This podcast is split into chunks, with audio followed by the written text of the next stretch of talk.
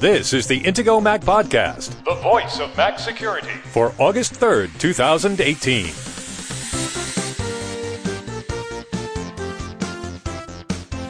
In this week's episode, as part of our series of deep dives into security software, our topic this week is firewall software.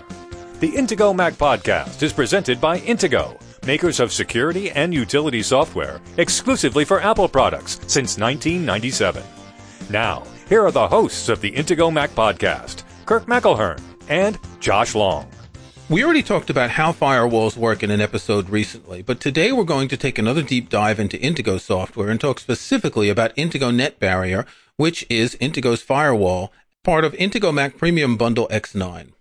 So to start with, Josh, let's just recap what a firewall does. Yeah, so the basics of firewall, you've you've got internet traffic, network traffic that's going into and out of your machine at any point in time. Your Mac needs to be able to communicate with things on the internet, and things on the internet need to communicate back to your Mac.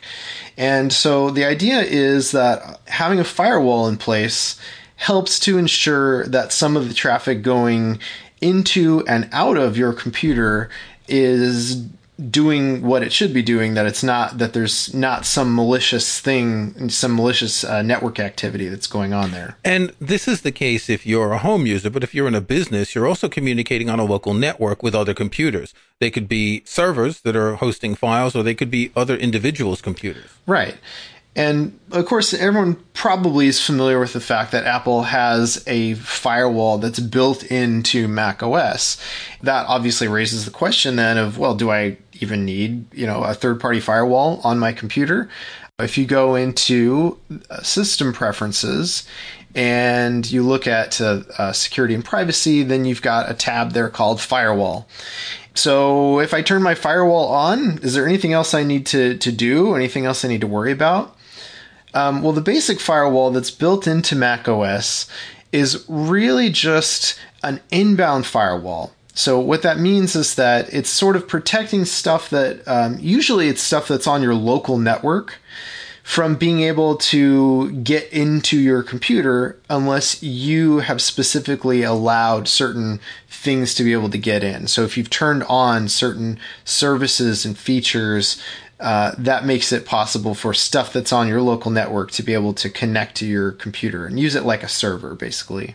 Right. So when you look at the Intego Net Barrier interface, and- I'll put a link in the show notes to the Net Barrier page, which has a number of screenshots.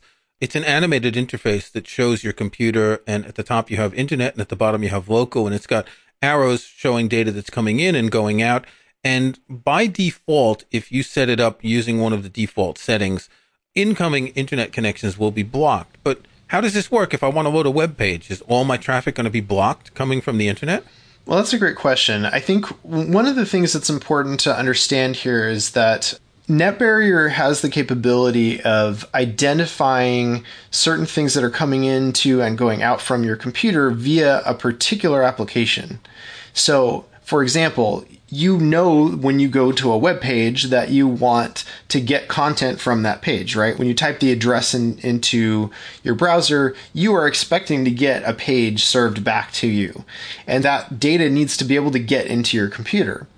And so typically what you would do is you would allow that particular app to be able to receive information back after it's been requested from a, a website, something on the internet. So, for example, you could have Google Chrome or you could have Firefox. And the very first time that you run a program like this, your firewall might say, Oh, hey, Firefox is trying to connect to the internet. Or do you want to allow this?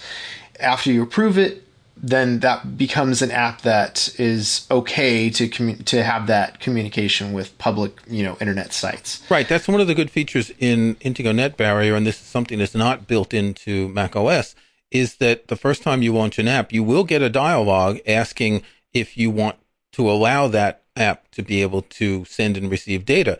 And this, of course, is protecting you against apps that you may not expect to be sending and receiving data. When you launch your web browser, you know that's going to happen, and it's good that you have to authorize it the first time. But when you launch other apps, you might not expect them to be sending and receiving data. Uh, in many cases, an app that's not even using the internet may still send and receive data to check for updates, and that's normal. But if some sort of app that's hidden in a Trojan horse someplace tries to launch, this is alerting you that this that there's an app someplace that's trying to access the internet. And it, it's a good idea to take your time and not just click approve every time you see this. You know, you'll go through the apps you use regularly and you'll you'll know that mail and your web browser and iTunes and the App Store and all of those you'll approve them. But for other things, you might want to think carefully just in case. I think that's one of the things that you want to do when you first set up a computer is to get NetBarrier installed right away so that all of the the baseline apps that you know you're going to be using on a regular basis that should be whitelisted will be in that whitelist. So you won't have to worry about it as much whenever you get an alert from NetBarrier in the future. Once you've established that baseline of these are the okay apps these are the things that I use regularly let all of these things communicate now you've got a good baseline established. So if some other software gets onto your machine potentially malware when you get these alerts, you'll be you'll be able to recognize, oh, wait a minute, you know, I didn't install any, you know, new software recently, or, or oh shoot, I did install that one thing recently, and oh, maybe maybe I shouldn't have installed that. What what is that doing?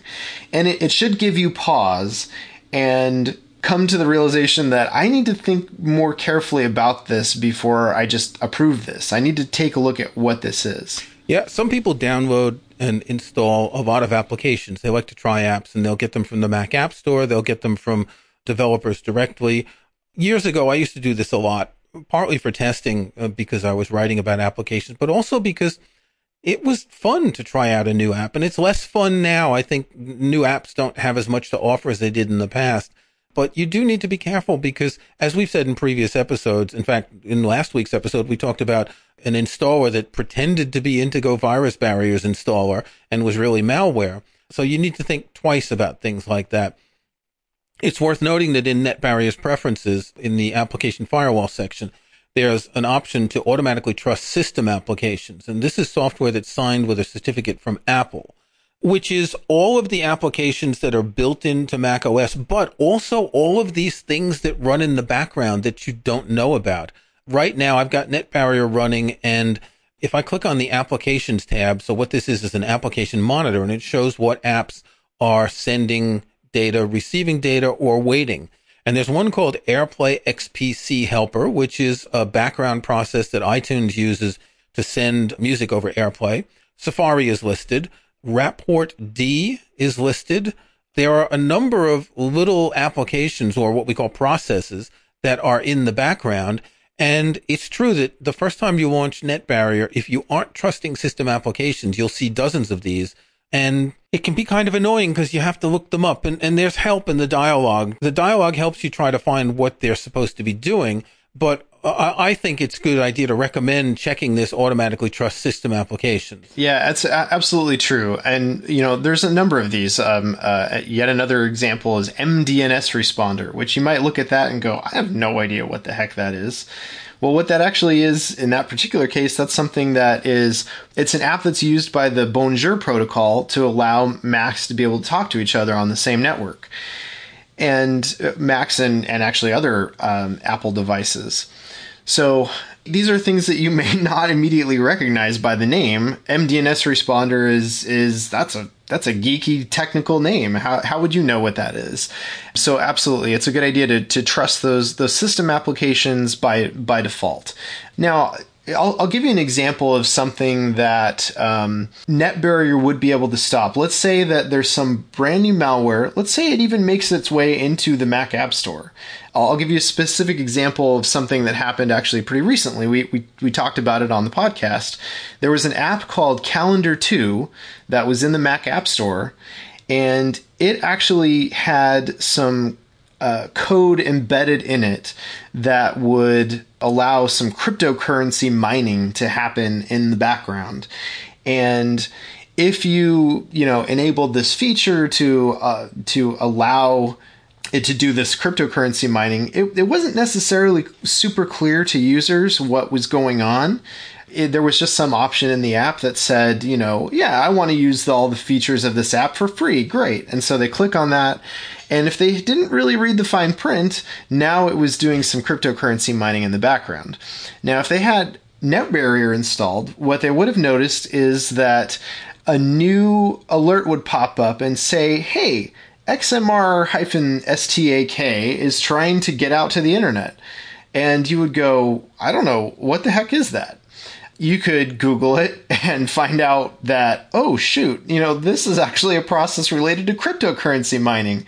And uh, you know, and just the the fact that you had some new strangely named process pop up uh, in, in an alert um, gives you the opportunity to to look into that, and you would have known that this was actually a cryptocurrency miner that was trying to phone home. Yeah, Google is your friend with these things. Again, these names are all obscure, and I've got some others NSURL session D and sync defaults D. And, you know, I'm familiar with them because I've seen these things. Trust D. Do I trust trust D?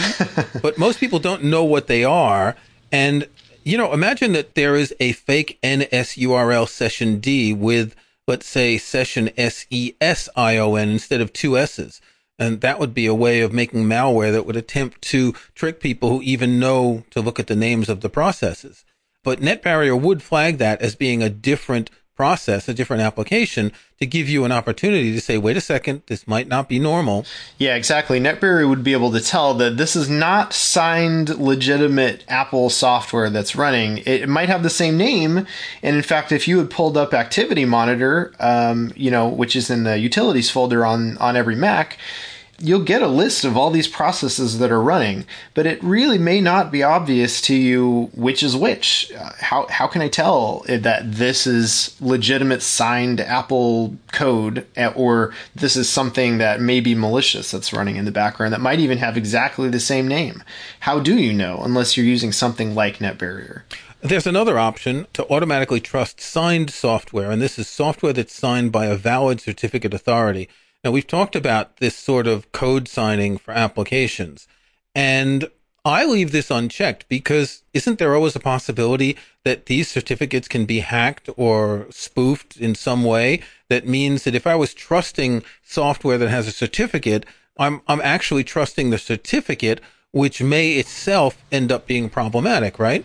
Right. In fact, a lot of times now, really in the past several years, malware has started to be signed by even the Apple Developer Certificate Authority. Because what these, you know, malware developers do is spend their hundred bucks or whatever, and and they they get uh, access to the Apple Developer Program now they can get uh, an Apple issued certificate for their software. And until Apple knows that that's a malicious developer and pulls, you know, revokes their their right to uh, to that certificate, in the meantime, they've got a certificate that's signed by a valid Apple Developer Certificate Authority, which means that your computer will implicitly treat it just like anything you got from the Mac App Store. So it's definitely the case that malware can be signed, and in fact, we're seeing a lot more of that in recent years. Okay, we're going to take a brief break, and we're even going to give you a discount coupon if you want to buy some Intego software. And when we come back, we're going to talk a little bit more about NetBarrier, and in particular, the different profiles that NetBarrier uses. Intego is dedicated to better online safety practices, and the summertime offers a unique opportunity for parents and kids to become more cyber aware and to be better educated about potentially harmful online content and activities. As part of our commitment to protecting children and teens online, Intego is offering a 50% discount with the purchase of our award winning Mac Premium Bundle X9. Intego Mac Premium Bundle X9 is our most feature-rich suite of internet security and backup software for your Mac. It contains everything you need to keep your Mac protected, secure, private, and clean, and includes antivirus, anti-phishing, and anti-spyware, two-way firewall network protection, Mac Cleaner to optimize your Mac, personal backup software for quick and easy recovery in case of a crash, parental controls with website and application blocking, You can get Intego's award winning Mac Premium Bundle X9 for 50% off the suggested retail price by using this promo code at checkout. Premium 50, all one word, no spaces. Premium 50. Have a really safe summer by protecting your computers and your family from internet dangers. Save 50% on Mac Premium Bundle X9 with the promo code PREMIUM50 at checkout. Visit Intego.com today. So we've, we've talked about the application firewall, but we skipped over the main option in NetBarrier, which is to choose a profile. And NetBarrier by default has three profiles, home, work, and public hotspot. What's the difference between these profiles and why would I want to use one and not another? All right. So you've got home. When you're at home, you know, you should probably trust the things that are on your home network. Generally, you know what's connected to your Wi Fi network or maybe even Ethernet devices that are plugged into your network. So at home, that's where you generally are going to trust the majority of items that are going to be local on, on your local network. So home is a highly trusted network. Work is a trusted network with a lot of people and a lot of devices connected. So it's still a trusted network, but you may not know about every device that's on that network. Now, when you're on a public hotspot, that's someplace where you can't really trust anything from anybody around you because you have no idea what devices they're using, uh, whether there are people with malicious intent that are, you know, sitting at the table next to you. And so you want things to be as locked down as possible when you're using a public hotspot. Right. Now, each of these profiles gives you some options. You can block or allow incoming internet connections, outgoing internet connections, incoming local connections, and outgoing local connections. By default, all of them are blocking incoming internet connections. As you explained earlier, this is an incoming connection that is initiated from the outside that's not a response to something that you've initiated.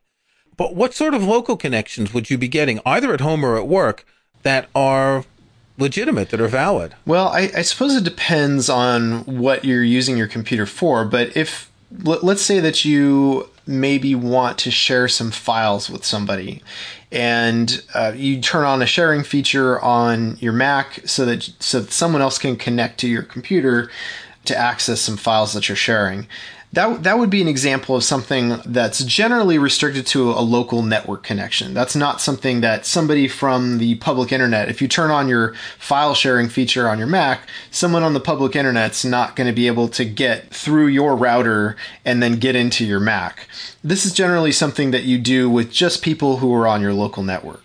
Um, so that's the kind of thing where if you're serving something uh, on purpose, then someone else might need to to try to connect to your Mac, and and that's an example of a local connection from some other device that's on your local network. Right. So if I know that I've put some files on one of my computers, in fact, I have a Mac Mini that I use for that purpose. It's kind of to store certain files to back up my laptop, and I run a media server off of it. So that kind of computer does need that incoming access because otherwise I wouldn't be able to use it, right? Right, exactly. But on a public hotspot, you don't want to do this, do you? Oh boy, yeah. If if you've got your laptop and you're sitting at you know internet internet cafe, do they, those things still exist? Are there internet cafes? I'm not even sure. I think they're called Starbucks, and they have free Wi-Fi. right, you bring your own device. Right, it's it's a BYOD internet cafe. How about that? Yeah. So w- when you're in some public place and uh, and and you're sharing a network with people that you don't know and you don't trust, that's that's a different story. I mean, you really do not want other people to try to be connecting to your computer and you know seeing what files you have on your computer, and you know you probably don't want people even trying to uh, to share your iTunes library on uh, on a Starbucks network, for example. Basically, you don't want to trust anybody or anything when you're connected to that network. And so that's why, again, public hotspot, you want to have that locked down as much as possible. Good point about sharing the iTunes library, because with iTunes home sharing, you can try to connect to anyone who's got a library available on your network, either at home or at work. So if you do block incoming connections, that could prevent people from accessing your music to play music for, for legitimately to play music from your library because you want them to. Can you think of any other apps that work like that? Uh, Hmm, I can't see. think of anything offhand. I'm sure there might be a few, n- not specific Apple apps. It must be third party apps, but I can't really think about it. What about if you're playing a game with someone else at home and they're on a computer and you're on a computer and you're shooting each other? That's probably the kind of thing where you want to allow the connections to come in. And if you're in the Starbucks playing a game with someone, then you may need to uh, temporarily allow those incoming connections to let that game come in. On the other hand, under each of these four settings on NetBarrier, there is a little exceptions button. And you can choose certain IP addresses and ports in order to allow certain types of app to make connections. What, what exactly does this do? How does it work? And how do you know what to set here? Yeah. I think it's important for users to realize that this is something that normally you're not going to need to touch. You you don't want to really get in here and muck around with these settings unless you really need to.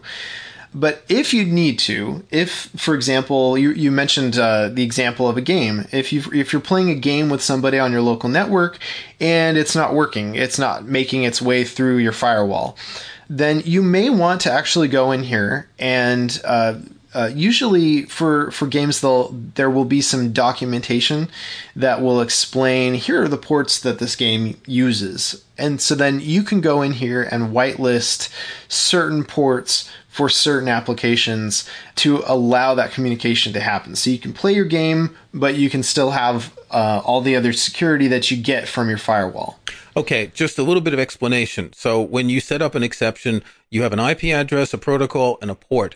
The IP address could be any address, or it could be the address of the person you know you're playing the game with, for example.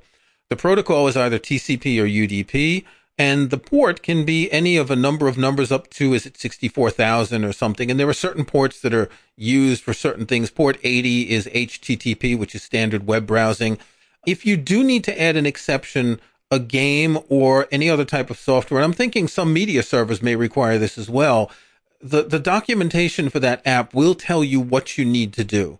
You may need to set a fixed IP address for the computer that's going to connect, so you can add that address specifically rather than allowing all addresses to connect. But the app's documentation will tell you what port it's going to use. So this isn't something you just sort of do out of guesswork. And, and there's nothing in this dialogue that automatically says, well, what game do you want to play? And I know what it is because there are so many apps and so many possibilities that, that they simply can't know. And Intego NetBarrier actually gives you another way of doing this too. Rather than whitelisting certain IP addresses to connect on certain protocols and ports, you can actually add port exceptions by process, meaning by application. So if there's a game and you know maybe you want to play it with a bunch of different people who are on your local network, you don't necessarily have to go in and add the IP address of every single person um, on your local network who's playing that game with you. You may actually want to go in here and add that process, meaning that application, that game, and and select the the protocol and ports that that game uses. Right. And so this is kind of geeky stuff, and we're not going to go into much more detail about Yeah. it, but the manual for Intego Net Barrier will explain all of this with lots of screenshots. Just another tool that's worth pointing out. So in the app, we talked about the application firewall and the, the, the internet traffic firewall. There's a little palette that you can pop up called the application monitor. If you want to keep an eye on how many processes and applications are using the internet, it's animated. It'll show you when data is coming in and going out. And if you're that type of person who want to always be aware of what's going on, you can stick this in a window or if you've got a second display, maybe. Now, of course, this is useful if you are managing a computer in a business with servers and you need to be aware of what's going on. I would say most home users probably don't want to display this, but for more advanced users, it's a good tool to have.